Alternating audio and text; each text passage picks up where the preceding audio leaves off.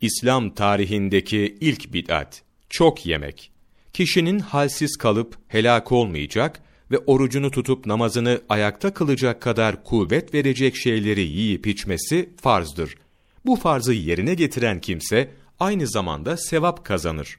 Peygamberimiz sallallahu aleyhi ve sellem Allahu Teala yapılan her iyi şeye hatta kulun ağzına götürdüğü lokma için bile sevap verir buyuruyorlar.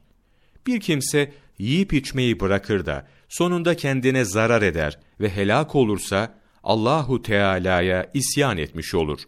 Doyduktan sonra kendisine zarar vermeyecek kadar bile olsa yemek mekruhtur. İslam tarihinde ilk meydana gelen bid'at çok yemektir. Peygamberimiz sallallahu aleyhi ve sellem şöyle buyuruyorlar. Dünyada aşırı yemek yiyerek tok olanların çoğu, kıyamet gününde uzun müddet aç olacaktır. Bir hadisi şerifte, Hazreti Ayşe radıyallahu anha validemiz haber veriyor. Resulullah sallallahu aleyhi ve sellem, ömründe ekmek ve zeytin yağıyla doyacak kadar yemeden vefat etti. Ebu Hureyre radıyallahu anın rivayet ettiği bir hadisi şerifse şöyledir. Resulullah sallallahu aleyhi ve sellemin hayatı boyunca ehli beyti üç gün üst üste hiç doymamıştır.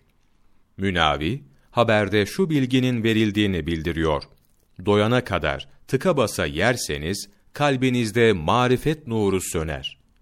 Doyduktan sonra tıka basa yemek haramdır. Ertesi gün oruç tutacak bir kimsenin, kuvvetten düşmemek için fazlaca yemek yemesi haram olmaz. Yemeğini yiyip doyduktan sonra misafiri gelen bir kimsenin, misafirin utanmaması için onunla beraber yemek yemeye devam etmesi de haram olmaz. Farz ibadetleri ayakta yapamayacak derecede zayıf düşmeye sebep olacak kadar az yiyip içmek caiz değildir.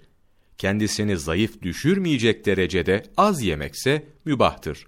Muhammed Alaüddin El Hediyetül Alaiye Sayfa 574-575 3 Nisan Mevlana takvimi